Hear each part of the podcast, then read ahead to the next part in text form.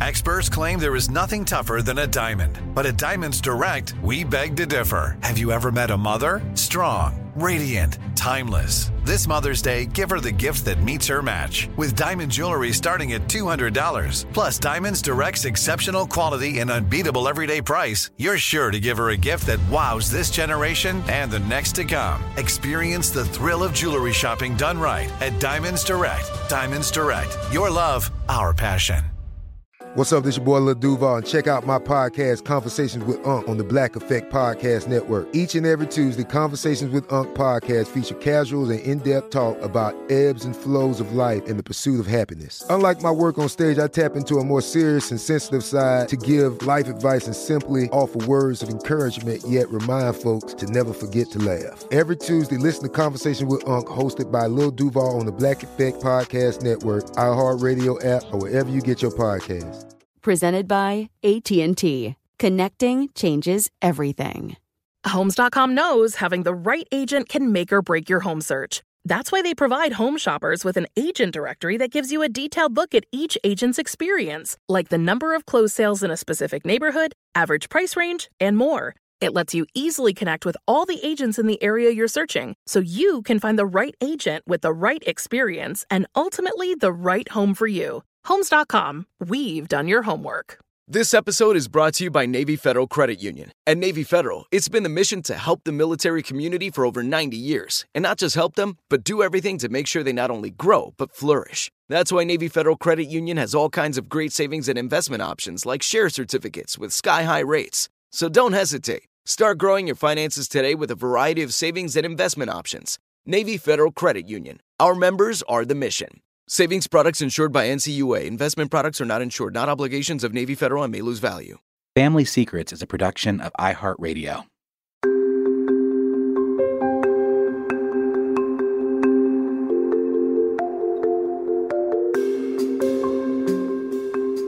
I'm Dani Shapiro, and this is Family Secrets the secrets that are kept from us, the secrets we keep from others, and the secrets we keep from ourselves. In this bonus episode, we talk to Sam Dingman, the host of the podcast Family Ghosts. Family Ghosts is a documentary style storytelling podcast investigating the true story behind a mysterious figure whose legend has followed a family for generations. Sam tells me about his family secret he aired on his podcast and the aftermath of telling it. I guess to kind of summarize um, the story, basically what what it's about is I, in my memory, became aware at my grandmother's 90th birthday that there was, in addition to my dad and his two brothers, uh, both of whom I have known for my whole life, there was a third brother that I didn't know about, and that he, the reason I didn't know about him was because he had um, taken his own life when he was very young, when he was 18. Um, and that my dad had found the body um, when that happened. And I was told this, again, in my memory, not by my dad, but by my younger brother, Jake, who um, was at this particular moment of my grandmother's birthday also in a period of turmoil uh, in his life, again, in my memory. Mm-hmm. And um, I remember feeling in that moment like perhaps there was some connection between the fact that this had happened to my father when my father was very young and the fact that at that point in my life, I was in my mid 20s at the time, um, I felt like this relationship of closeness and trust and intimacy that I had that I recalled having with my dad when I was a kid um, had eroded. And I wondered if perhaps by exploring the story of Dick and taking the opportunity to actually talk to my dad about it and and connect with him about it, I might be able to hit upon what was at the root of the erosion of our relationship with each other. And uh, so the rest of the episode is basically my attempt to do that. I'm just wondering whether you think, Sam, that part of the erosion with your father, you know, during those years leading up to that point, it seems like it had something to do with your father just kind of retreating, you know, becoming just more distant, more, you know, sort of less engaged with you in some way.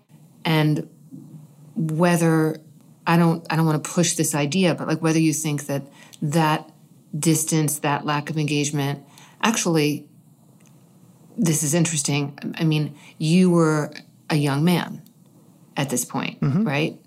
And, you know, when your father was a young man, he had gone through a really, really hard thing.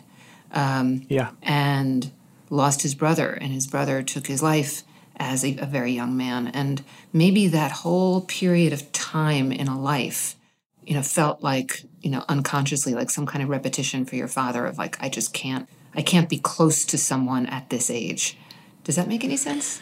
It does make sense, and uh, you, you know, as you're saying, I I don't I don't want to push that necessarily either because I I don't know if that's what was going on for him, but you're hitting on something which has been very profound for me in the aftermath of this story, which is that one of the things that's difficult for me about this story is that I don't know that I did a good enough job of considering my dad's emotional journey and all the possible ways that he might have experienced my young adulthood and adulthood based on what he'd been through at the time that I was working on the story because I was working so hard to understand my own feelings. And in doing that, I think, well, I, I had a um, a very powerful experience actually in the aftermath of telling the story, and maybe I'll just tell you about it because I think it'll be a, a youthful or useful illustration of this, which is. this is going to sound unrelated, but it isn't. I am a, a, huge baseball fan. It's something that I talk about a lot in the story. That's something that I get from my dad.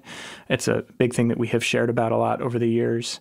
Um, and I now that I live in New York, um, can't watch my beloved Baltimore Orioles on TV unless I pay for um, a subscription to this thing called MLB TV, uh, which allows you to watch games out of market. And one of the things that I know all about it. I've got two got two Red Sox fans in my house, so okay, okay, so you know yeah. of what I speak. um, and one of the things that is a blessing and a curse about MLB TV is not only can you watch the games out of market, but you can watch them on tape delay. So you can start the game from the beginning um, as though at, at, whatever time you want. So since I often get home from work kind of late at night, say nine or 10, um, one thing that I will often do is make myself a late night dinner and sit down and watch the Orioles game from the beginning, uh, having studiously avoided the internet all uh, evening t- so that I don't know what happens in it, and then watch it as though um, it's happening in real time. Um, and so it was opening day of the 2018 season, and I came home from work and I sat down to do exactly that. Um, and I got a text message from my dad around the time I, I sat down to do this. And at this time, um, th- things were a little rough between me and my dad in the aftermath of the story, um, because I think it was it was exposing in a way that he was not expecting it to be, and it had resulted in this scenario where I I would get a little pang of fear when I would get a text message from him or a voicemail from him because I was afraid that he was going to be upset. And it was opening day and I had had a long day at work and I just really wanted to watch the game and not engage with anything resembling an anxious or negative thought.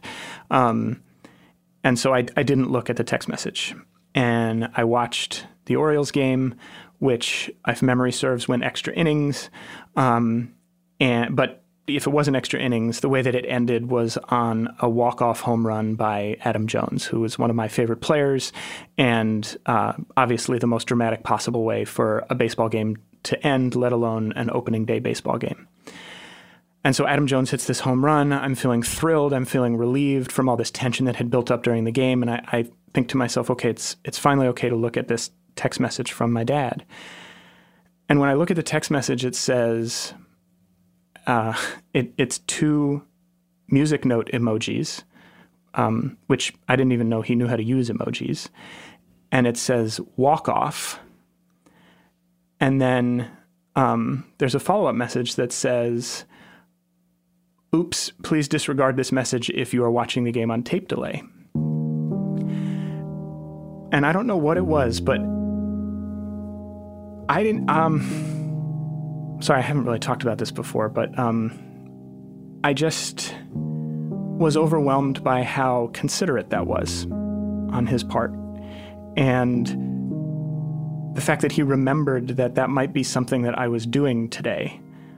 And even if he remembered it after the fact, he wanted to write and let me know that he remembered. And I looked at this message and I just started crying and crying and crying in this way that I have. I don't know if I've ever cried like that before. And I just kept saying this phrase out loud over and over again. My girlfriend at the time was there, thankfully, and was kind of talking me through this, um, and was understandably a little confused about why I was having this huge response to this seemingly benign text message. But it was that I think it made me realize that there were so many things, so many ways over the years when I, my experience of our relationship was that it was eroding or growing distant. There were all these ways that I think he was trying to reach out, and I wasn't seeing it and I wasn't welcoming it because I wanted to go back to the way things were when I was 15 and 16 years old. And I wanted him to be reaching out in the ways that he did then, which, you know, maybe is valid or maybe isn't valid, but it closed me off to the reality that he was in a lot of ways trying to reach out to me as an adult and as a peer, um, and somebody who cared about me not as a teenager anymore, but as a grown person. And that I had been so busy trying to to tell this other story that I had missed all of that and been so in a way I was the one who had been denying him this form of connection that he was looking for. And I just felt awful about it. Yeah. Well, and and also I imagine because you were underestimating him, right? In that moment, you were like that. This text message could be anything, right?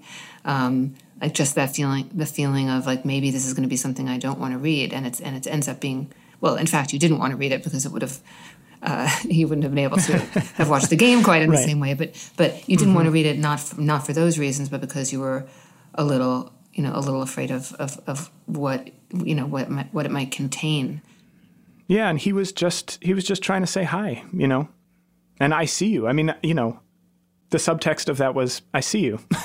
I see you. Yeah, and I mean, so much of that episode to me actually is you, you know, about you wanting him to see you, um, mm-hmm. and you know, there's there's this kind of it's almost like a difference in your emotional temperatures, right? Like, so mm-hmm. your emotional temperature around this discovery about um, Uncle Dick is is highly emotionally charged, and you you know you want to know everything that you possibly can um, about Uncle Dick, and and there's a very moving part of the episode where you actually go to the place um, where he took his own life, um, and you know have this experience of you know kind of attempting to and feeling like you do connect with him in some way um, and it's mm-hmm. very very emotionally charged for you and then on the other hand there's your dad um, who says at one point um, in a very like the opposite of highly emotional charged right um, way he says regarding the experience that he had with with his brother i never felt it was highly formative and you know, when I heard him say that, I didn't believe that for a second, but I believed that he believed it. And and I wondered about the um, just the emotional cost. I mean, I wonder about this all the time in in in all of the episodes of Family Secrets and in and in my own life and with my own family secret that I discovered. You know, there's there is um, a price that is paid f- for that kind of stuffing down you know, of of something um, so important, and just deciding that it's not formative, deciding that it um, it's in the past, and we're going to leave it there.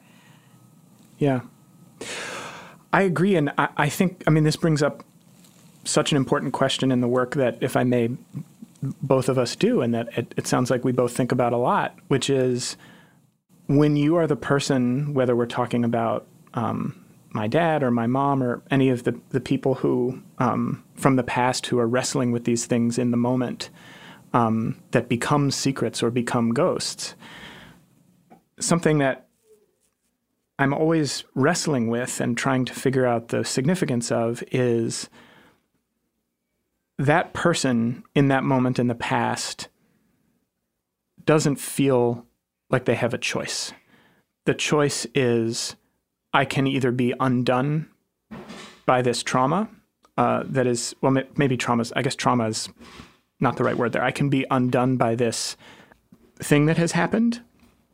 I can be completely washed away into the, the sea of my emotions that are too big to comprehend, or to, at this often formative age when you know on some level instinctively that you don't have the emotional equipment to do that, to just go onward. And um, the fact that they made the choice to go onward is oftentimes why people in our position, or you know the people that we tell stories about's position, to look back in the first place because this person in that moment made the decision to continue the family in some way, um, and that led to our birth and development and emotional maturity um, to even know that there might have been another path in that moment or that there is something unfinished related to that incident that happened. And so it can be tempting to judge them for the choice they made at that time to just push through and keep going. But that is a that is a privilege of not having our survival predicated on that on that choice.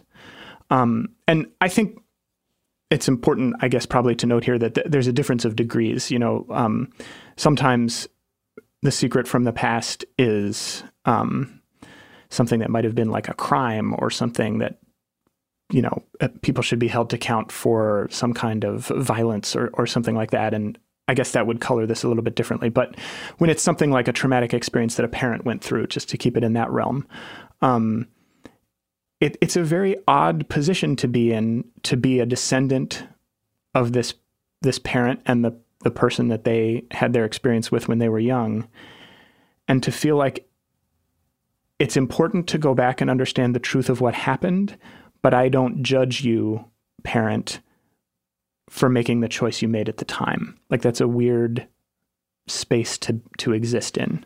Does that make sense?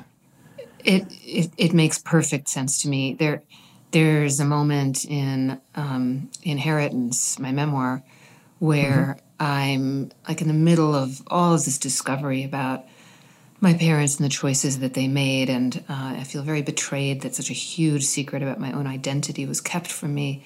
And then I'm, I'm in a lecture. I was in Miami actually at a lecture, and the author uh, who was giving the lecture spoke about presentism. And it wasn't something that I had thought a lot about, presentism. I wasn't even sure I knew exactly what he meant. And I ended up uh, reading reading up uh, quite a bit on presentism, and and essentially um, it would be defined as um, judging the past through the lens of the present. So the lens of everything that we now know psychologically, emotionally, intellectually, societally, culturally, um, and ascribing those qualities to the the people in the past who made whatever choices that they did. And it was a real sort of light bulb moment for me. Um, and I realized that part of my work in understanding as much as I possibly could um, about the past, about my parents, was going to be in being able to see them as the human beings that they were before me. And I think that that's part of the work of maturity, full stop. You know, not just writing mm-hmm. about it or making podcasts about it, but actually um, moving through life in general is to be able to see the people that you come from as people and not yeah. um, just as as mom and dad. And um, and and what you're saying too, you know, I used to think that the phrase, you know, she did the best she could, you know, he did the best he could, that sort of, you know, they did the best they could. I used to think that that phrase was just pure um, cliche or um, like that it didn't really mean anything. But I've actually come to think that it does mean something. People people generally do the best they can. Yeah. And whatever that means, uh, with what life has handed them at the time uh, that life has handed them, whatever's on their plate, and then, you know, time goes on, and there absolutely are after effects and ripple effects of um, the choices that were made and the choices to get on with things. And the people who hold those, you know, who hold all that usually is the next generation or even the generation after. Um, you know, it's it's not as if it goes away. Um, I think what we're talking about though is the is the judging, which is ultimately toxic and and as you said, also it depends on it depends on what we're talking about. Uh, judging can be com- completely reasonable in certain situations, but in terms of what we're talking about, of people dealing with family tragedies, really, um, and making making choices that they're going to, you know, this is very much true with Holocaust survivors. You hear so many so many children of survivors the parents never wanted to talk about it ever. That was then, this is now, life goes on. Of course, the children then inherited that and want, you know, and wanted and needed ultimately to know more. But, you know, for the parents, it was, um, I can't talk about this because if I talk about this, I'm going to lose my mind. So we're not going to do that. Yeah. We're gonna mm-hmm. we're gonna build a new life. Yeah, yeah. I I agree with you so much about this, and um, I, think, at the risk of coming across as self-aggrandizing or something, um, I, I think that it's an important part of. I don't want to claim that you know this is an impact that my work is having, but the reason I think it's that telling these stories and, and telling them in a responsible way matters is because I think it's a very important way of understanding history and humanity. There's a moment late in the episode about your Uncle Dick where you say to your father, I'm sick of hiding behind the curtain. And, um, or maybe you don't say it to him, maybe it's a narration, but you, you say, I'm sick of hiding behind the curtain. That's what I needed him to hear. And, you know, I'm thinking about that in relation to the story that you told about uh, the texts, because really you wanted Poppy to see you and and you wanted to see Poppy. And that's really it. That's really all we're ever asking of each other is um, and that's where that's where secrets become so corrosive and toxic because they prevent us from being able to actually see and be seen um, but it's this, it's this, it's a really, it's a really moving moment, and it, and it's and it's a funny moment too because you're in the studio with him, and he's, you know, and you're having this emotional moment with your dad, and he says, you know, it's weird to be in this setting talking about all this stuff with the microphones and the headphones, and you know, can we can we just give each other a hug somehow without, you know, it was it was such a great moment. Thank you, thank you. Uh, yeah, he, I think he says. Um, he says, "I feel like I'm in a New Yorker cartoon or something." right. Um, right. But you know, I, I just I resonate so much with with what you said about this this fundamental question of that we're all asking each other is like, I think I see you. Do you see me? Um, and it makes me think of an experience that I had in another conversation about the show um, that felt really formative for me in terms of trying to always have a better understanding of what I'm trying to do and what the best way to do it is. And this person said to me, and this is somebody whose um, opinion about art and storytelling I respect very, very deeply, but they said that they had a hard time with the show because they expected it to be quirkier They they they thought that it they saw that it was going to be a show called Family Ghosts, and they expected it there to be quirky characters and um, to be more darkly comedic, I guess, in some ways. And I felt like I completely understand that as an expectation because a lot of times when we see storytelling about families, that is a tweak that is placed on the narrative um, for whatever creative reason the people telling that story decide to do it. But that a lot of these things are difficult to sit with, and and adding an element of quirk makes it easier to sit with, but is not necessarily true to the impulse of conveying the weight of a secret or the weight of a ghost, um, about which there is often nothing quirky or funny. um, and that that's a, I'd like to lean into that space to whatever extent I'm capable of in this kind of storytelling, not to a point that it makes a listener uncomfortable and want to tune out, but to a point that pushes past the desire to say, uh, kooky uncle whoever, but actually think, what were the decisions that uncle whoever was faced with? Is there any way that I can understand the circumstances he was in when he made them and think about how that's affected me?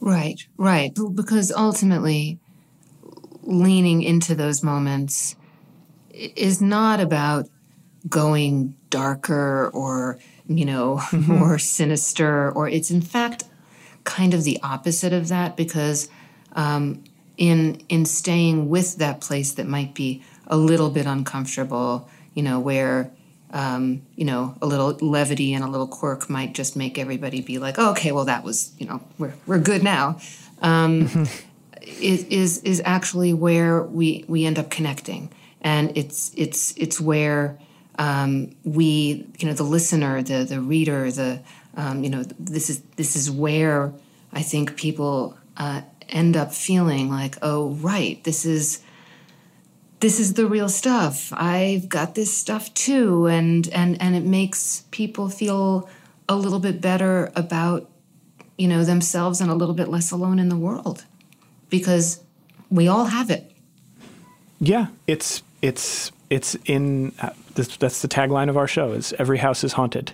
Um, it's it's in it's in all of us and it's in it's in every family. And a huge part of the impetus for me in wanting to do a project like this was um, the first acting class that I ever took when I got to college. I had this professor who was one of those one of those professors in whatever discipline, although I think there's a lot of them in theater classes who just completely remakes your perspective on the world, you know, with some tossed off phrase that they probably didn't even think about that carefully. But he was talking to us about um, the great dramas in um, theater, not just American theater, but um, world theater throughout history. And he said, all the greatest dramas begin with the family. And he said this is true of Clifford Odets when he's talking about struggling, you know, depression or post depression era families in Hell's Kitchen in New York City, or whether we're talking about um, the Greek tragedies or uh, the Shakespearean histories. These are all families struggling to confront the secrets and ghosts that live in their houses. And it was a huge moment for me to hear him say that because it somehow made a connection between why stories like that, for me personally, have always felt so magnetic and revelatory and like I have to ruminate on, on, them for days and days afterwards because they feel like they've stirred something up. Um, as opposed to, I've never been somebody who's drawn to uh, fantasy or action or um, even comedy to a certain extent. Uh, I can enjoy all those things, but but family stories um, in fiction have always really, really pulled at me. And I think there was this this realization when he said that that the reason that's happening is because they're coming from this thing that is real and lives inside of all of us. And whether it's fictional or not, that that imprinting is coming through and in in this type of storytelling. And so I was really interested in this question of what if you removed the fictional layer from that? What if you what if you tried to tell the kinds of stories that might prompt that sort of fictional storytelling? Could you could you find could you find something else? Could you find something very rich? Um, and with that, there's this challenge, right? Which is if it's a fictional story, you get to make up the ending, and you you get to you get to arrange the the the events of the story in such a way that they have the maximum emotional weight. And time after time, uh, in our work on Family Ghosts, when we're sorting through something, you know, all the tape that we have uh, for a story, we come up against this question of, you know, well, this would be the most dramatic way of structuring this, but is it what really feels true to the person whose story we're telling? Um, is it actually, uh, it might be the most interesting way of telling the story, but is it what is actually shaping this person's way forward in the world? Um, and that element of things, I think, is it, it's a real leap of faith because you're having to trust that people will resonate it with the way in you've in the way that you've described, which is I feel less alone because I recognize the inner quest that this person is on. Yeah, and and you know, there's the intimacy of this form that I think allows for that, um, and more than more than any other form, um, it, it allows for you know that sense that um, you know someone is listening people do, i mean i don't think people tend to listen to podcasts in groups. It's it's a very it's not a communal experience you know it's often like a little like literally in your head with you know airpods on. And so there's something very intimate about that. And um, and i think i think too that there's um, a desire that we all have in this world where everything is being shaped constantly um, and being curated and edited and uh, you know our experience walking through the world is being curated, curated and edited in, in ways that we often aren't even aware of. Um, where mm-hmm. when something actually is sort of hewing as closely as possible to the real uh, and the true um, that there's something for, for me i know you know selfishly that that's what i want to hear. Uh, so th- th- that is therefore what i want to do um, because it feels um, uh, like you know the, the the the richest possible storytelling is the storytelling that is hewing as close to experience as as as as we can. Yeah, I think about it a, lot of times like um, you know, there's this ridiculous and I think I'll just go ahead and say toxic for society phenomenon of metrics associated with tweets. Like when somebody puts out a tweet, um, there's these numbers that appear underneath it to measure the relevance of it. And I think mm-hmm. it creates this um, emotional ecosystem where people feel like they need to express themselves in this particular format in such a way that it gets the highest scores and you know speaks to the broadest possible number of people so that those numbers will be as high as possible. And i think something that is wonderful about both listening to a podcast or a radio story um, and telling that story is that it's like eh, you know even though in speaking into the microphone you're theoretically addressing any number of people in that moment you're only talking to one person the, the person who's listening. Um, and as the listener even though you know that a million other people might be listening to this episode the person you're listening to it, it's like they're only talking to you.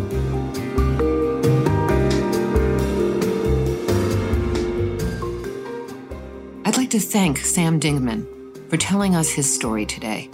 You can find this episode detailing his family secret, None of Your Business, on Family Ghosts Podcast. And you can find out more about Sam and listen to season two of the podcast on FamilyGhostsPodcast.com.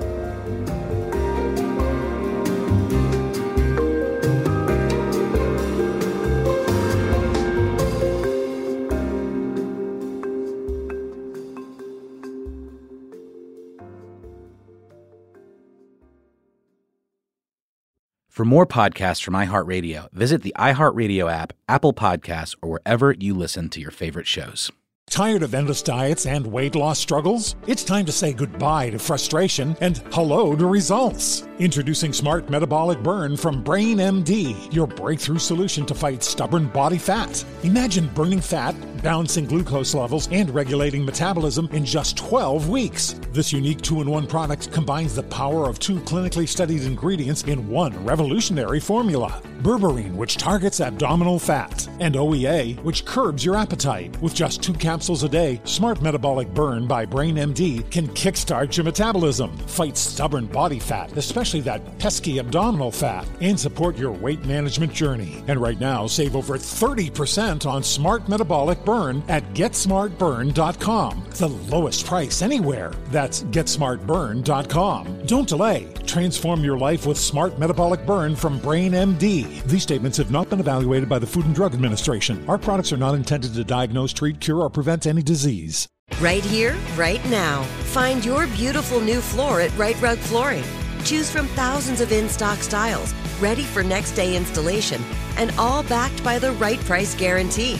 Visit riterug.com. That's R I T E R U G.com today to schedule a free in home estimate or to find a location near you. 24 month financing is available with approved credit. For 90 years, we've been right here, right now. Rite Rug Flooring. Whether you're a savvy spender maximizing your savings with cashback rewards, a thrifty rate watcher seeking the lowest interest, or a travel enthusiast looking for extraordinary perks, Kemba Financial Credit Union has a visa to complement your lifestyle and unique needs. Apply today at Kemba.org to unlock a limited time 2% cash back on purchases and pay 0% interest on balance transfers for an entire year with a new visa from Kemba. You deserve a card that works for you. Restrictions apply. Offer ends June 30th, 2024.